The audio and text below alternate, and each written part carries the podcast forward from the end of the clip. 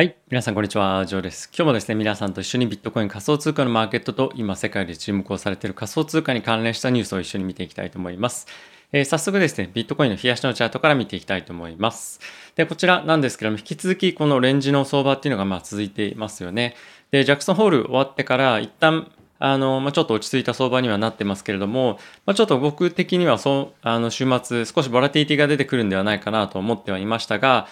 やっぱ若干、あの、材料の、えー足りなさ感というか今動く要素っていうのが少しやっぱり見えないっていうのは正直、まあ、あるっちゃあるので、えーなかなかそのジャクソンホール前の動きっていうのをですねまあ勢いっていうのをちょっと取り戻すにはまた何かしらニュース性のものがやっぱ必要なのかなっていうのは改めて感じたこの、えー金土かなと思ってます。でイーサリアムの方もですねこちら同様ではあるんですけれどもまあよく持ちこたえてるなっていうのはありますよね正直ビットコインもイーサリアムも。でえっ、と、後ほどちょっと見ていきたいと思うんですが、今やっぱりアルトの中でも、えっ、と、ここ最近出てきたソラーナですとか、あとアバランチェとか、まあそういったところは勢いがあるんですが、結構少し前からあるような、まあ、DeFi 系のですね、トークンとかのパフォーマンスっていうのは結構落ちてきてると。まあ、ものすごい落ちてるわけじゃないんですが、やっぱりここ最近はですね、あの NFT ですとか、まあそういったここ最近流行りのえープラットフォームで使えるトークンっていうのの方が結構需要が高まってるというのがまあ結構顕著に出てきてるので、えーそのあたりは少し我々としても、まあ、特に短期売買する方は気をつけていかないと、まあ、非常に難しいちょあの状況に直面してるんじゃないかなと思ってます。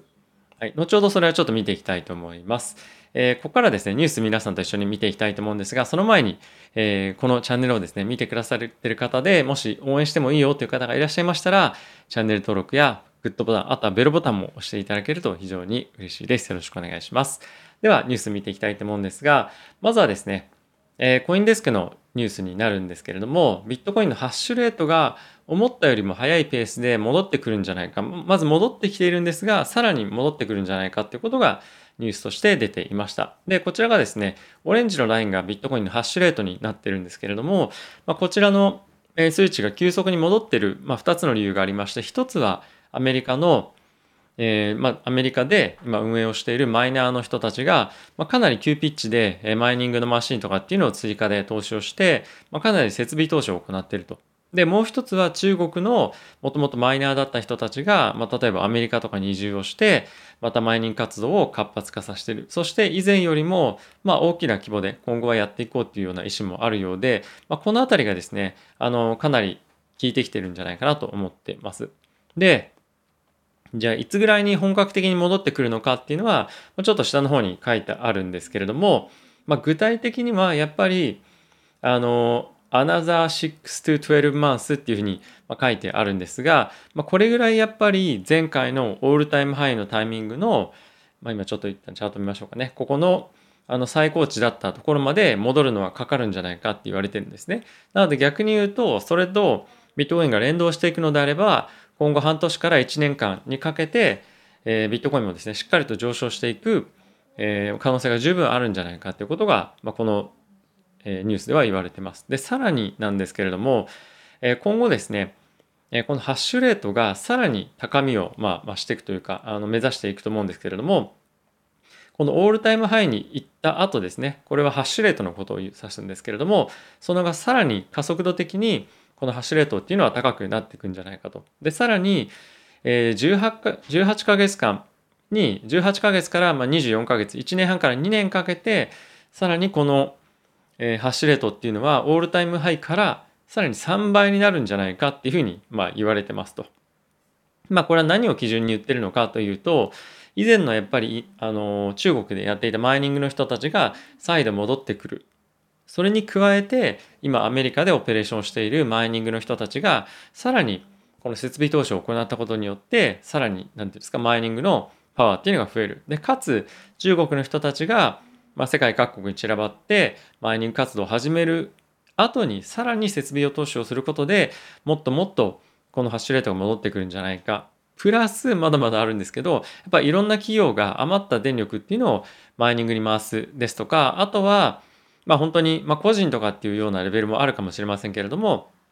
もっともっと本当に今参加してないプレイヤーがマイニングに参加すると。で、こういったことがどんどん起こってくることで、マイニングのハッシュレートのパワーがですね、さらに高まってくると。で、そういう意味では、ビットコインの価格っていうのも、えこの半年から1年半、2年かけてかなり上がってくるというような期待感は、まあ、持てるんじゃないかなと思いますし、持つ人も多いんじゃないかなと思います。なんでさらにですね、ビットコイン、ここからやっぱり2年ぐらいは、えかなり大きな上昇局面を見越して、まあ、今から仕込んでいくというのもまあ一つの考えじゃないかなと思っています。はい、次のニュースなんですけれども、えー、先ほどもちょっと NFT の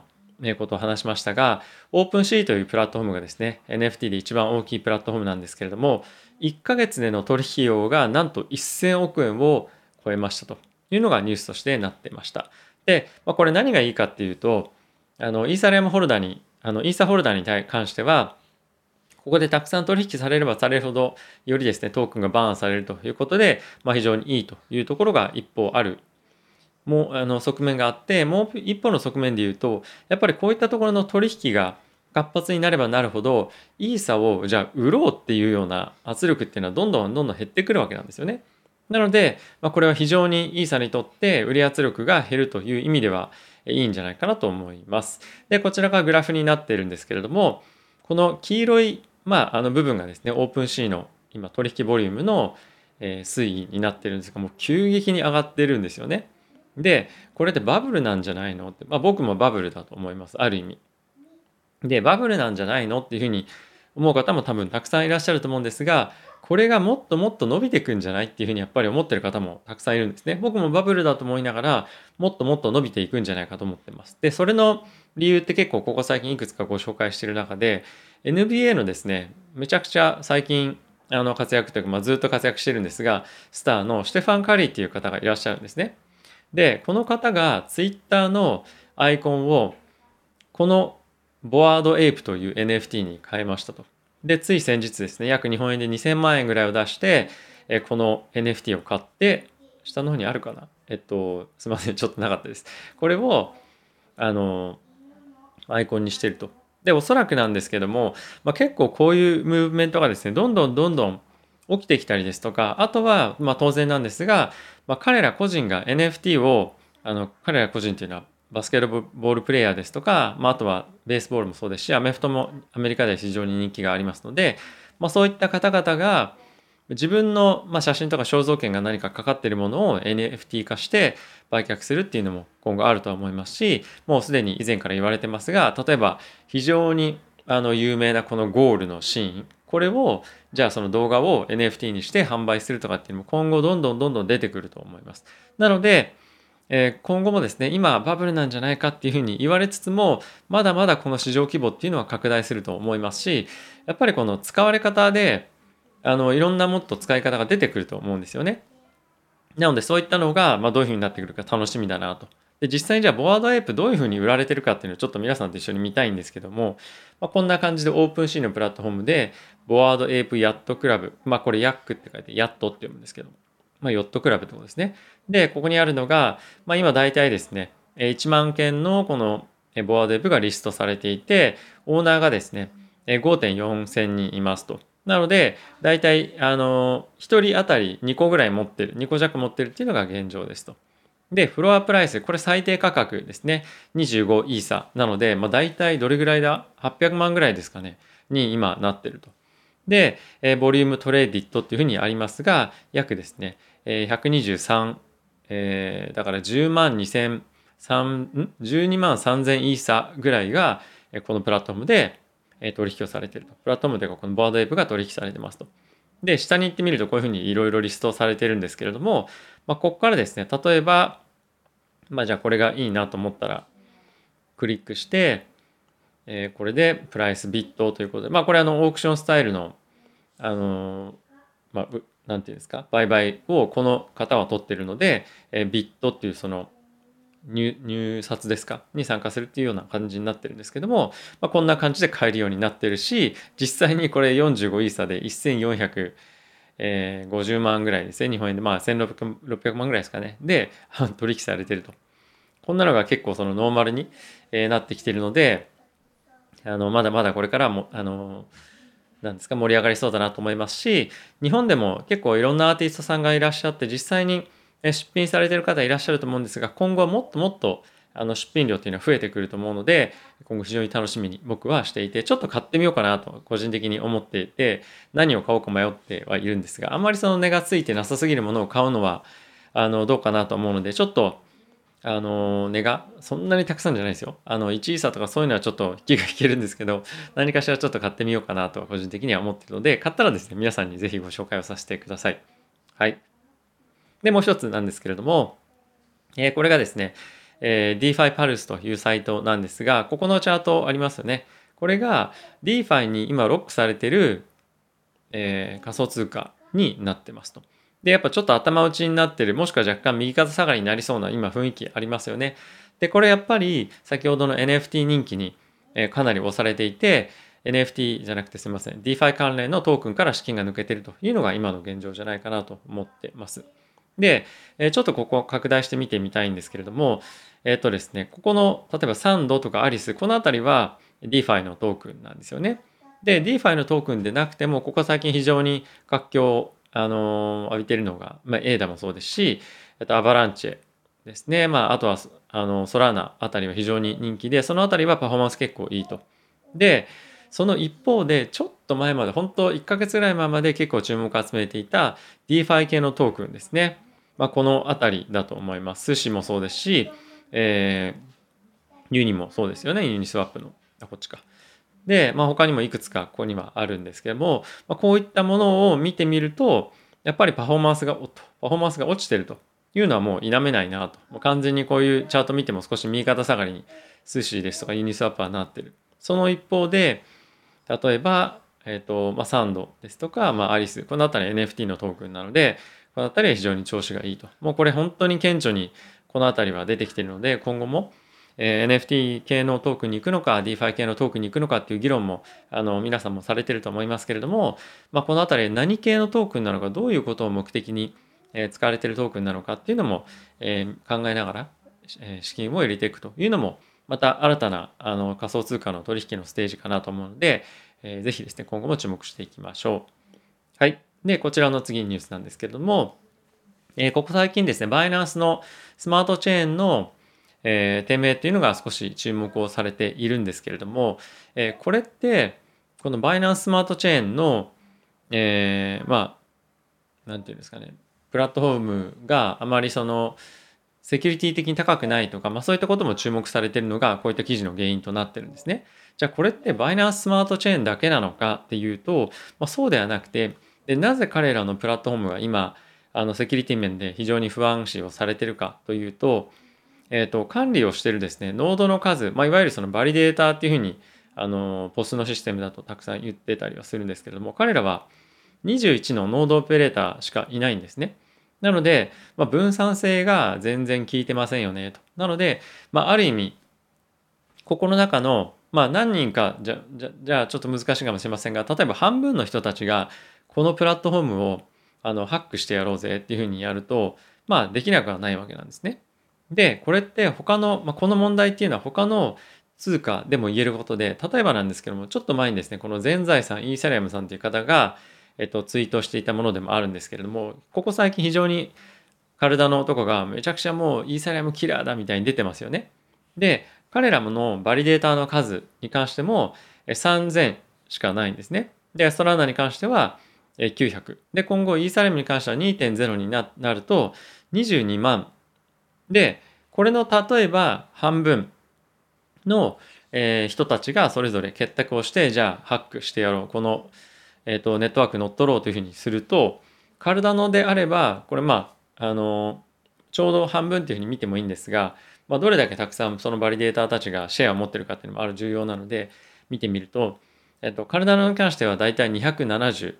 10分の1が、まあ、結託すればネットワークを乗っ取れる。ソラーナに関しては40っていうのが、まあ、あると。で、イーサリアムに関しては、まあ、11万っていうのが、11万人の人たちが一緒に結託しないと乗っ取れない。なんでセキュリティの強さが全然、まあ違うっていうのがわかると思うんですけれども、やっぱりこういったところを見てみると、さっきのその脆弱性というかあの本当にこのネットワーク大丈夫なのかっていうのがやっぱり今後今体のとかはですねあの結構熱量を持って皆さんが推しているところではあるんですけれども、まあ、イーサリアムの本当にその分散性に関しては今後もっともっと注目を集めるんじゃないかなと僕は思ってます。でイーサリアムっていうのはもともとあの論文をですねあのビタリックさんが書いていてその中でえっとまあポスっていうのもその時にもコンセプトとしてあってで確かビタリックさんがそのポスの、えっと、プルーフ・オブ・ステークのあの仕組みっていうのを確か考えたもしくはその論文にすでに書いてたんですよね。なんですがその分散性を確保するために最初はプルーフ・オブ・ワークを選んだ。で、そういったある程度の分散性が確保されたことで今後、プルーフ・オブ・ステークの方に移っていくんですけれども、そういった背景もあってイーサリアムに関しては分散性が非常に、効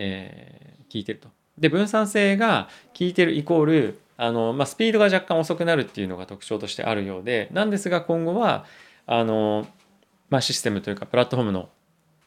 性質が変わるのでスピードに関してもイーサリアムは期待できるようになると。なんでまあ体のとかソラーナに関しては非常にスピード速いよ速いよ速いよっていうふうに言ってますけれども、まあ、それだけ分散性が効いてないような今のところは運営になっているので、まあ、今後本当にこのイーサリアムが2.0になったタイミングでじゃあ並列でこの辺りをあの全てを並列するには難しいかもしれませんが比較した時にじゃあどれが優れてるのっていうふうになるとやっぱりイーサリアムだよねっていうふうに、まあ、なるんじゃないかなと僕は思ってます。なので今体のとかあの他の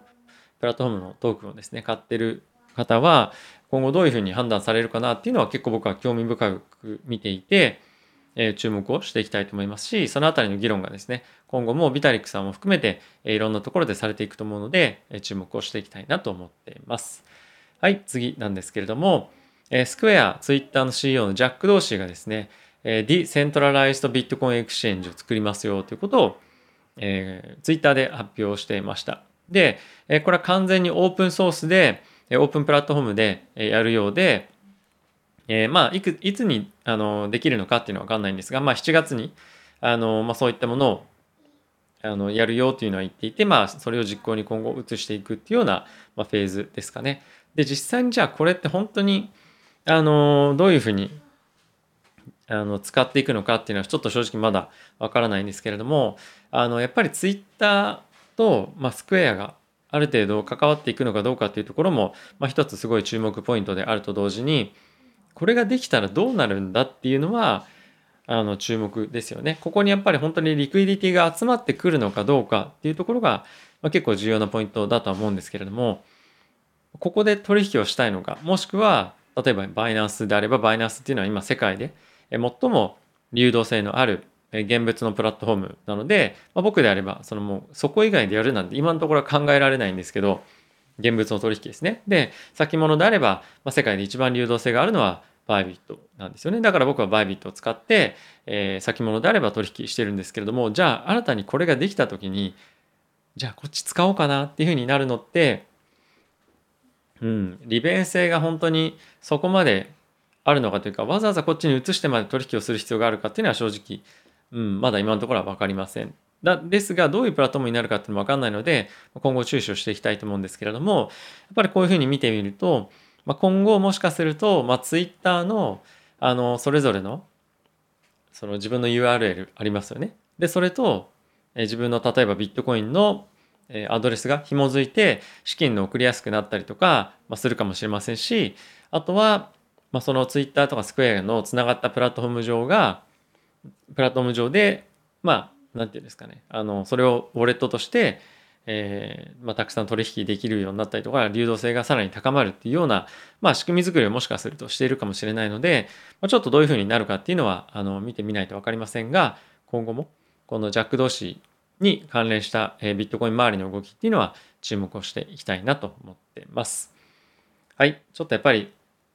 あの、ビットコインが勢いないというのは少し寂しいなと思いつつも、どっかのタイミングでえ大きく輪抜けてくれると嬉しいなっていうのは、まあ、正直皆さん思ってるんじゃないかなと思ってます。うん。まあでもやっぱちょっとやっぱりあの材料がないっていう感じはありますよね。今何か待ってれば出てくるかっていうと、まあ、そんな感じでも正直ないので、えー、何かしらの誰か大きなあのクジラみたいな人たちが動くことでマーケットを引っ張っていくのかどうかっていうのはあの非常に重要な側面である一方でここ最近やっぱりまだまだビットコインの流動性が高まってないアクティビティが高まってない中で、うん、そういうフローが出るのか今無理にしてマーケットを例えば動かしてやろうっていうふうに